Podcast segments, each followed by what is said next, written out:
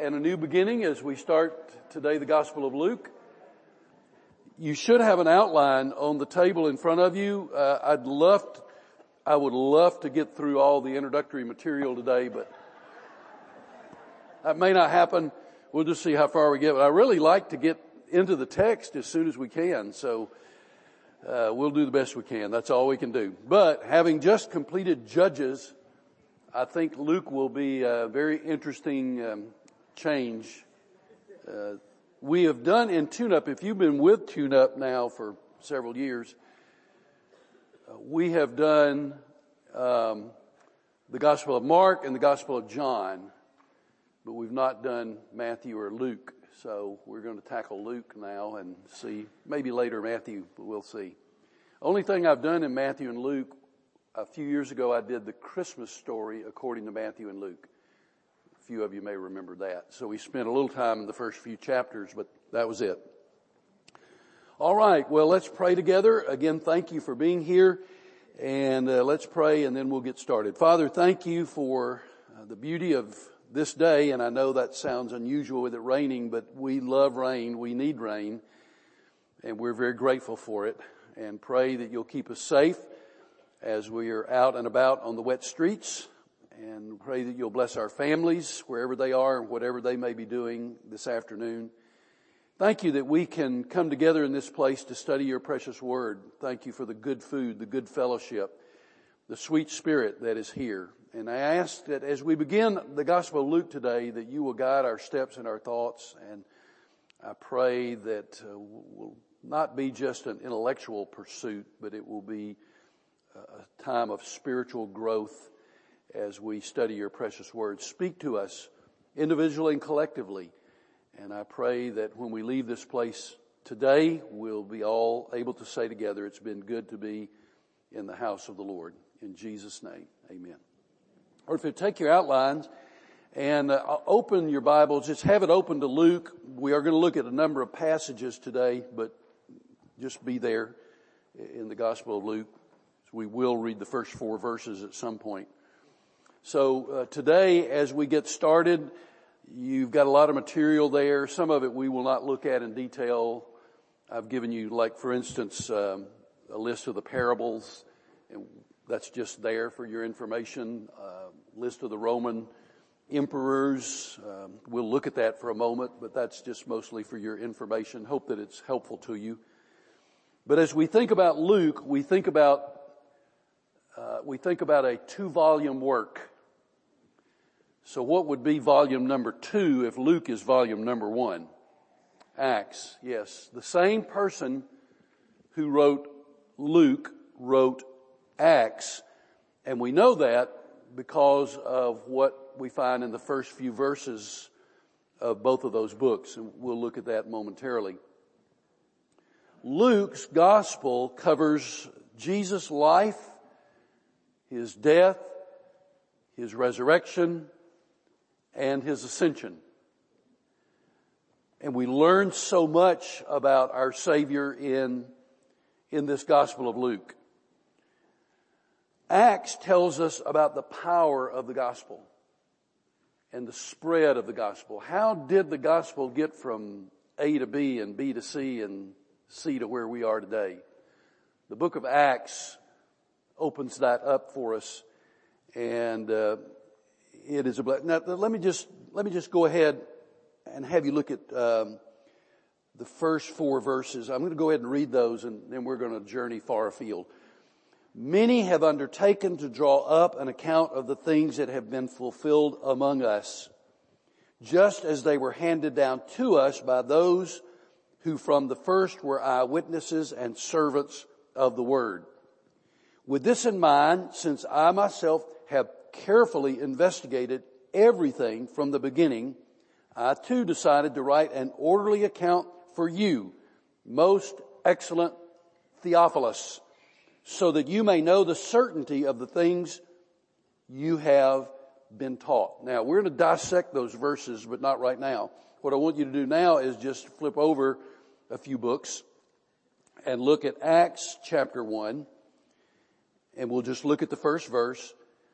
Acts 1, 1 1 says, In my former book Theophilus, I wrote about all that Jesus began to do and to teach until the day he was taken up to heavens, etc. So what does that tell us?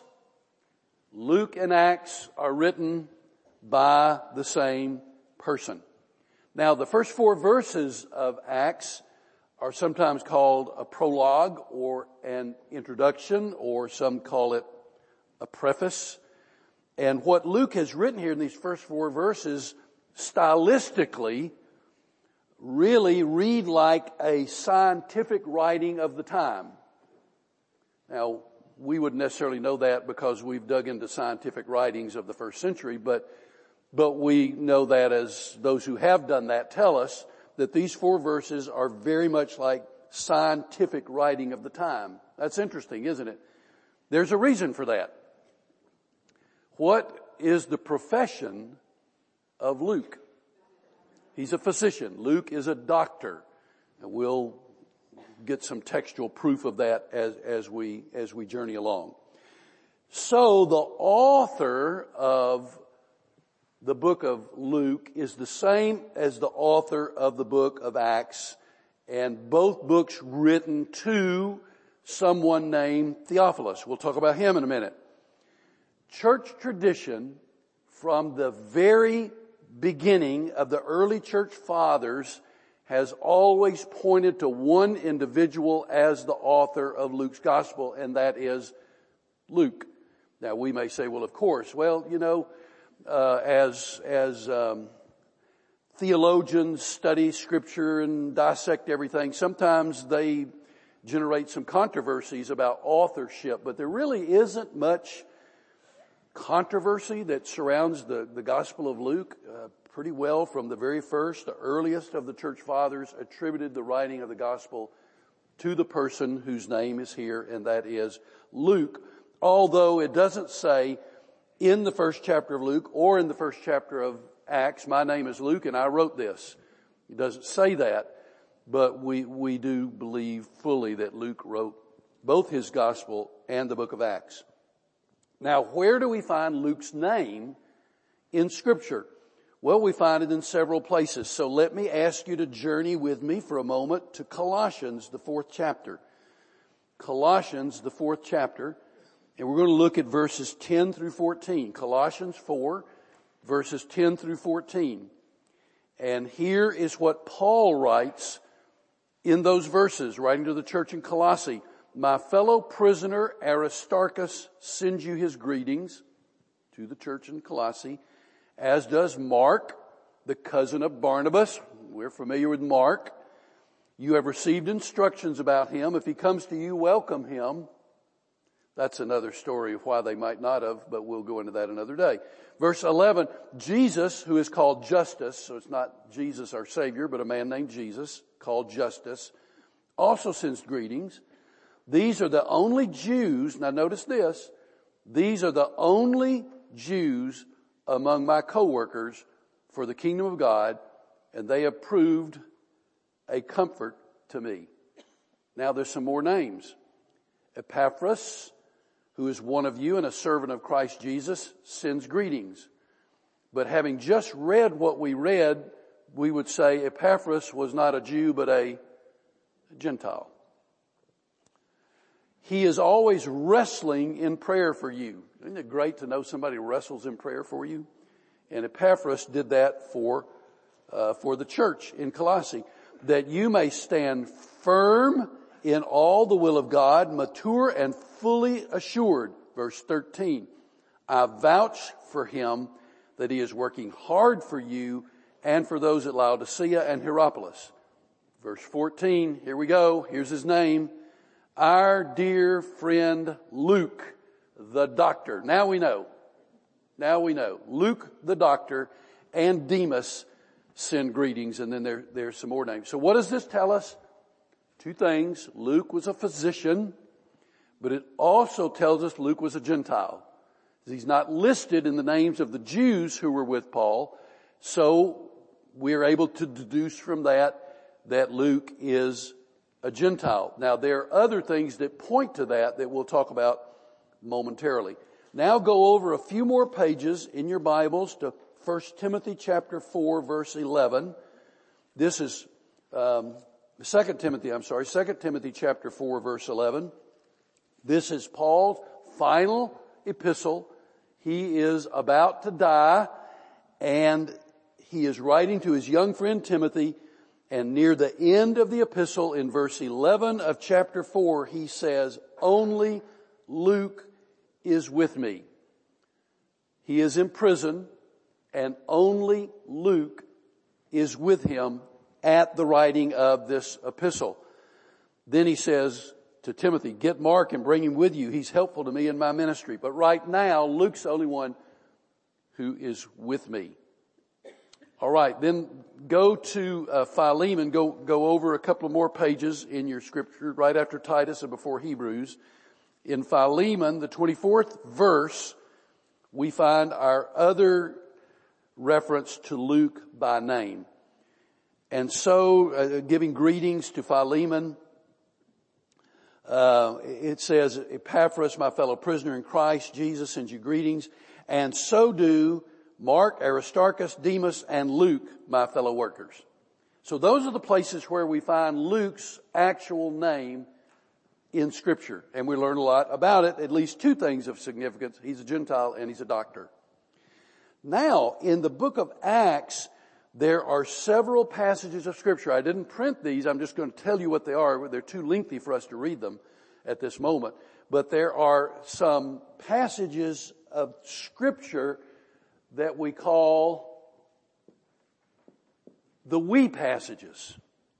We call them the we passages because the author talks in term of we did this and we went there and we did this and that meaning the author was with the apostle Paul because it's describing what Paul did, where Paul went, what Paul experienced. And so the writer of Acts, instead of saying he did this or they did that, he says we went here, we did this, we did that. We call those the we passages and that means that Luke was with Paul when these events occurred. Now if you wish to jot them down, here's what they are. They're all in Acts. They're all in Acts. So Acts chapter 10, uh, chapter 7, 16 verses 10 through 17. And then chapter 20, verse 5 through chapter 21, verse 8, I believe. No, verse 18. In there you'll find the pronoun we instead of he or they or them, it's we. And then finally, chapter 27 verse 1 through chapter 28 verse 16, all of these are the we passages of the book of Acts, meaning Luke and uh, Paul are traveling together. Alright? Now as we think about these two books, this two volume work, Luke and Acts, we notice some things as we read the texts of the two books. Stylistically, they are exactly the same. If you didn't know anything about anything and you read Luke and then you read Acts, you would be able to observe these two guys write just alike. Well, they did because it wasn't two guys, it was one. Stylistically, Luke and Acts are uh, identical to one another, just like you write in a certain style. Luke wrote in a certain style, and it's obvious in, in both of these books. We'll also find in the book of Luke several references to medical terms and things that would have been very natural for a physician to have written. As we go through Luke and as you look at Acts also, you can observe the person who wrote this is very well educated. It's very obvious as you read Luke and you read Acts that an educated person wrote both of those books. And Luke, in order to be a doctor, would have been a man who for his time especially would have been very highly educated, quite set aside in his education. Now, interestingly enough, as we look at these first four verses, we discover that not only was Luke a physician, but Luke was an historian and a researcher.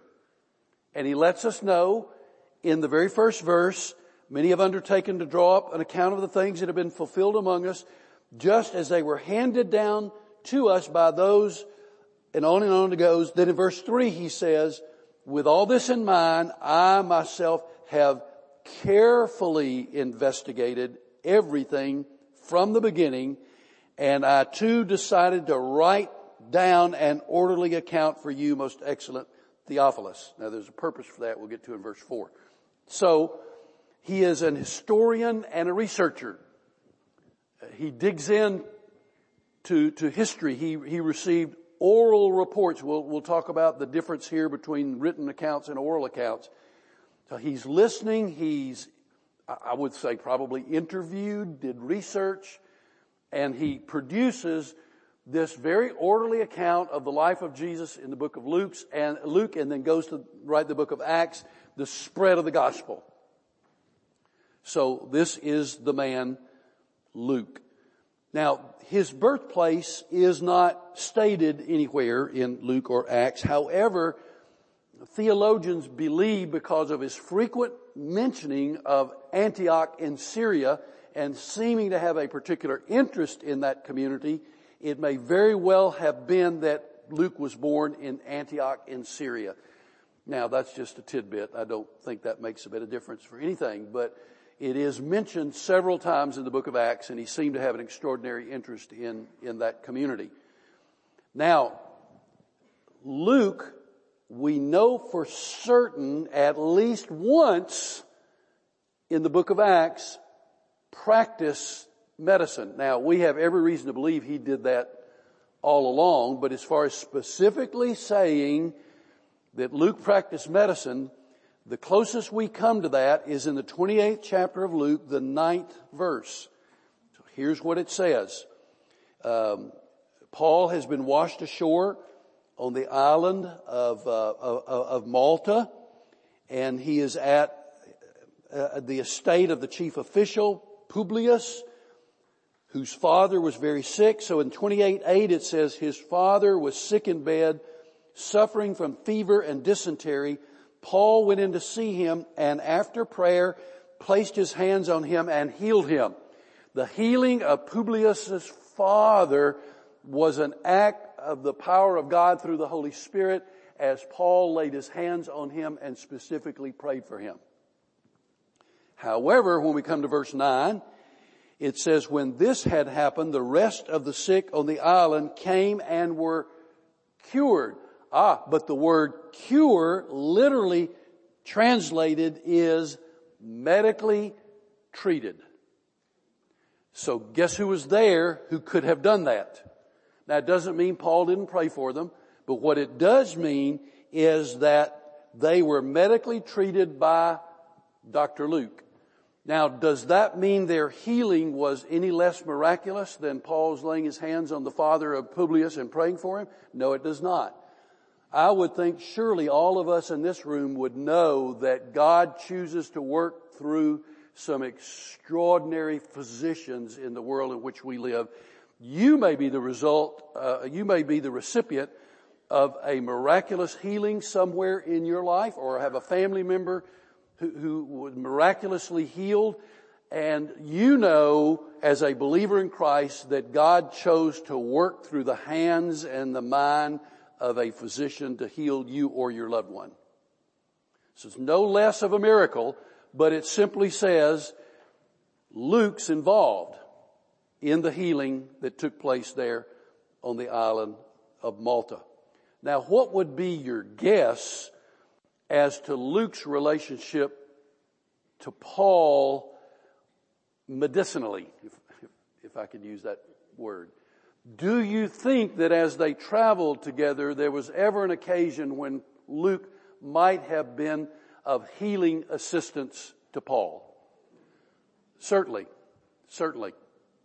Um, Paul had a thorn in the flesh that we don't know what it was. There are a lot of conjecture, particularly that had to do with his eyes.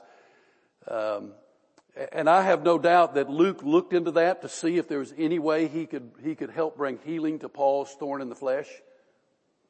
But it didn't happen, did it? And why did it not happen? Paul says, it keeps me humble before God. Oh, I wanted to be healed. I prayed and I prayed and I prayed that I'd be healed.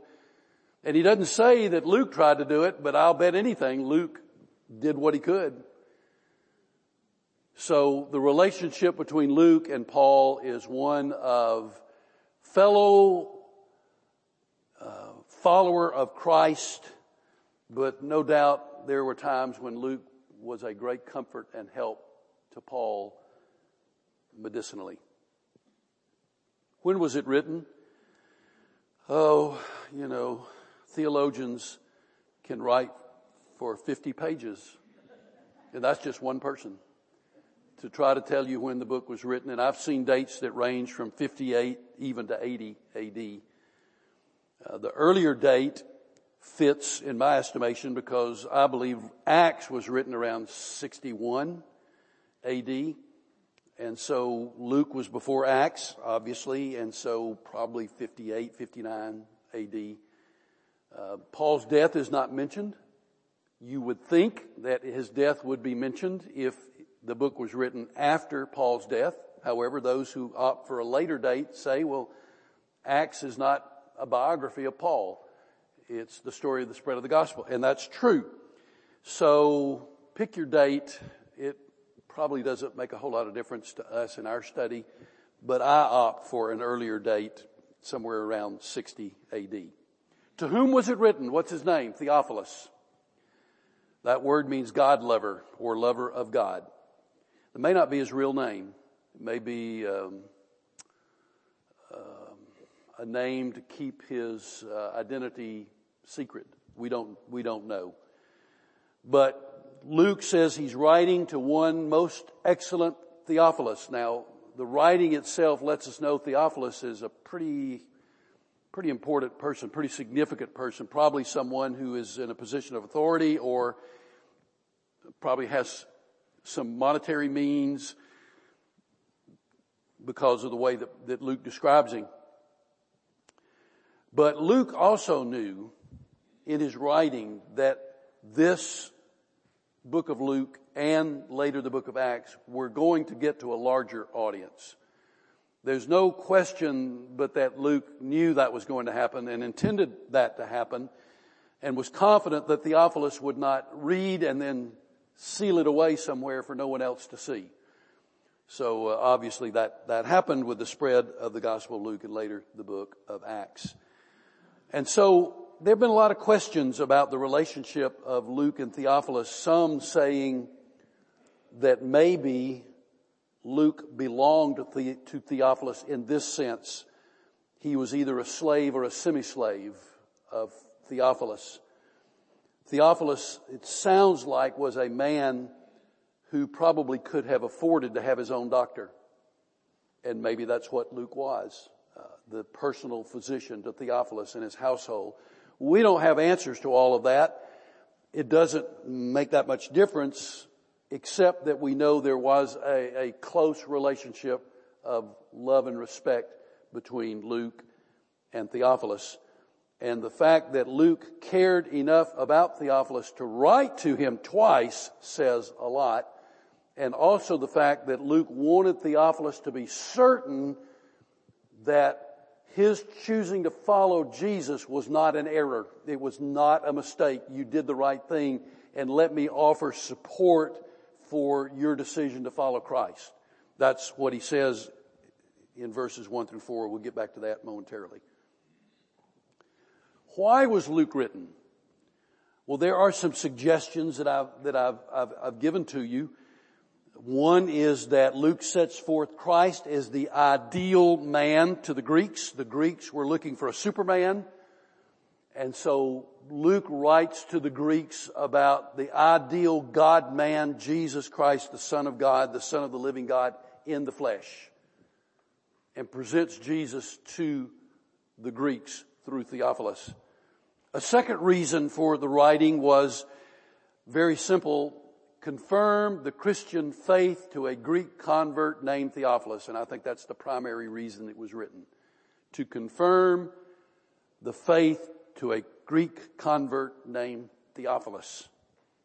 I want you to think about that. It's interesting to think about before we actually get into the text. Um, was, is there some hint here that Theophilus may have been struggling? Could be. Because Luke wants to write to present convincing proofs to him. And maybe Theophilus was facing danger or opposition or persecution or misunderstanding among friends or misunderstanding among family. And maybe Theophilus was wondering, is, is this really real? And I need some, I need some assurance.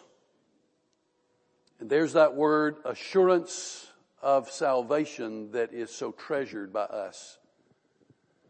Because we believe with all our hearts that the scripture clearly teaches that a follower of Christ can be assured of his or her salvation. That at any moment you do not have to wonder, am I really saved or am I lost? If you committed your life to Christ, then you can know at any moment you have that assurance of salvation. So perhaps Theophilus was struggling a bit. We don't know. Maybe Luke just decided to co-opt any future doubts that he might have by just writing it so you have it in your hands and you know for the future, here's the support that Jesus is who, who he said he is and your decision to follow him was the right one. And lastly, the third reason was it's an apologetic for Christianity to the Greek world. Very clearly that. An apologetic for Christianity to the Greek world. To whom was Matthew written? Jews. To whom was Luke written? Gentiles. Now, what is the book about? I think we've already touched on that. The theme is Christ the Savior for the Gentiles. Christ the Savior for the Gentiles. And the key verse, if I could be so bold as to pick a key verse out of this incredible book, I'm going to say it's chapter 19 verse 10. And that verse says, for the son of man came to seek and to save the lost. So there's your key verse in my estimation to the book of Acts. The son of man came to seek and to save the lost. Now let me give you some, some themes. I know I've given you the major theme, but let me give you five themes that you want to write down. And give you this in your outline. Five themes for the Gospel of Luke. Number one, God's promises are fulfilled. God's promises are fulfilled. It's very interesting that a Gentile like Luke would write about the fulfillment of Old Testament prophecy in Jesus the Messiah. Very fascinating that the Holy Spirit led him to do that.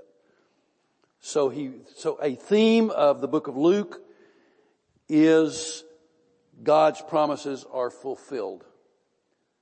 Second theme is one word, Christ, or hyphen Jesus, if you want to make it two words. That's, Jesus is the theme of Luke. Third theme is the Holy Spirit. We see the person, the power, and the work of the Holy Spirit in the book of Luke, and man, do we ever see it in the book of Acts. Number four theme is salvation. The Son of Man came to seek and to save the lost. A theme of Luke is salvation. And fifth, a theme of Luke is the inclusion of the Gentiles. The inclusion of the Gentiles. Jesus did not come just for the Jews, but he also came for the Gentiles. And I, and I marvel at that because in our culture today, you know, we're so far, 2,000 years from that, it's sometimes hard for us to understand the division and the wall of separation that existed between Jews and Gentiles. You see it reflected in the lives of the disciple, the apostles as they travel with Jesus and, and, and the, absolutely that they're thunderstruck that, that the gospel, that the work of Jesus might apply to Gentiles. And then we see that in the book of Acts as early on the Jews are uh, uh, resistant uh, about Gentiles being Christ's followers and part of the church. So Luke writes as a Gentile, writing to a Gentile about the inclusion of Gentiles in the message of Christ. Now, let me share with you some key words or phrases that I think I've written down there for you. The announcement of glad tidings, preaching and good news. Ten times in Luke we find that word or those phrases. Announcing glad tidings. Where do we hear that? Yeah, Christmas story, yeah. Preaching good news. Grace, eight times the word grace appears in Luke. Salvation appears six times. Save appears 19 times. Savior appears two times. And sin, to sin, sinner, and sinful occur 18 times. So much for the thought that we shouldn't talk about sin lest we offend people. There is a Gentile emphasis in Luke that is very clear. For instance, in the genealogical story, where does Luke begin? Adam. And he takes the genealogy of Jesus through the line of Mary, the mother of Jesus. Matthew, when he gives his genealogical information written to Jews, he starts with whom? Abraham. But Luke starts with Adam, the first man, and Jesus being the God man. Luke explains Jewish customs in the gospel. He would not have needed to explain Jewish customs if he was writing to a Jewish audience, but he's writing to a Gentile and a Gentile audience, so he has to explain some of the customs in order that his Gentile audience will understand it. He makes references to Ro- the Roman emperor which likely a Jew writing to a Jewish audience would have tried to refrain from doing. He uses the word teacher instead of the word rabbi in referring to Jesus. And just a couple of interesting things. In what gospel do we find the story of the Good Samaritan? Luke. Where do we find the story of the thankful, grateful Samaritan? Luke. Interesting. Luke lists them, the other guys do not. He makes a reference to their language in Acts chapter 1 verse 19. Everyone in Jerusalem heard about this, that is, uh, what happened after the resurrection, uh, what happened with Judas, the story of the crucifixion, all that goes on in that first chapter. And he gets to verse 9. Everyone in Jerusalem heard about this, so they called that field where Judas was buried in their language, Akeldama, that is field of blood. So their language. So that also is an indication that Luke was certainly a Gentile. And the ancestry traced through Mary, the mother of Jesus, to Adam, the first man, as is fitting to his theme of Jesus as the ideal God man, God in the flesh. Now, uh, Luke also mentions the childhood of Jesus in ways that we don't find in the other Gospels. Um, have I put down those verses for you? I have.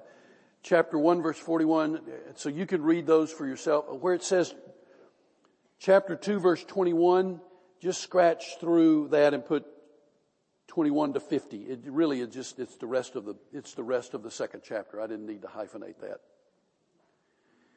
There are between 90 and 100 Old Testament references in the Gospel of Luke.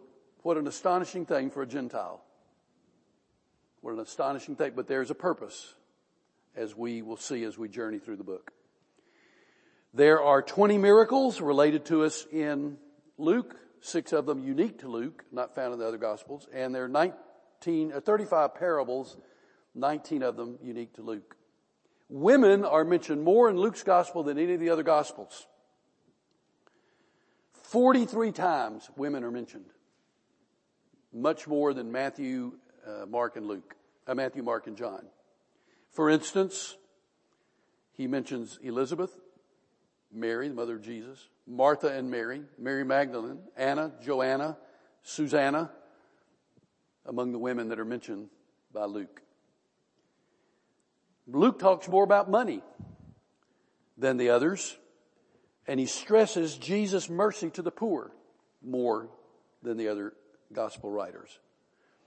He names more individuals than the other gospel. We find more names in Luke than the other gospels. Oh my goodness, I'm sorry. Somebody need to jump up and down. I'm just going on and on and on. He mentions the poor.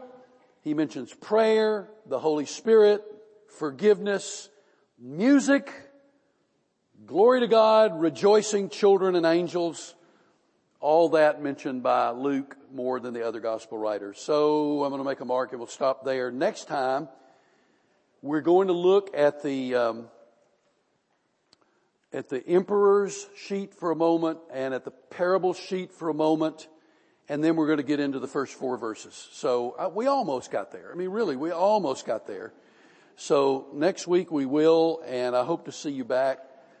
And I like it when we get really to dig into the text. So got all this information for you that I hope proves helpful, gives you a little historical background, and uh, lets you know why Luke wrote, who he is, and so there we go. Okay. Father, thank you. Bless us now as we go from this place. It's been good to be together. Continue to instruct us from the Gospel of Luke as we move forward in the weeks ahead. In Christ's name I pray. Amen. God bless y'all.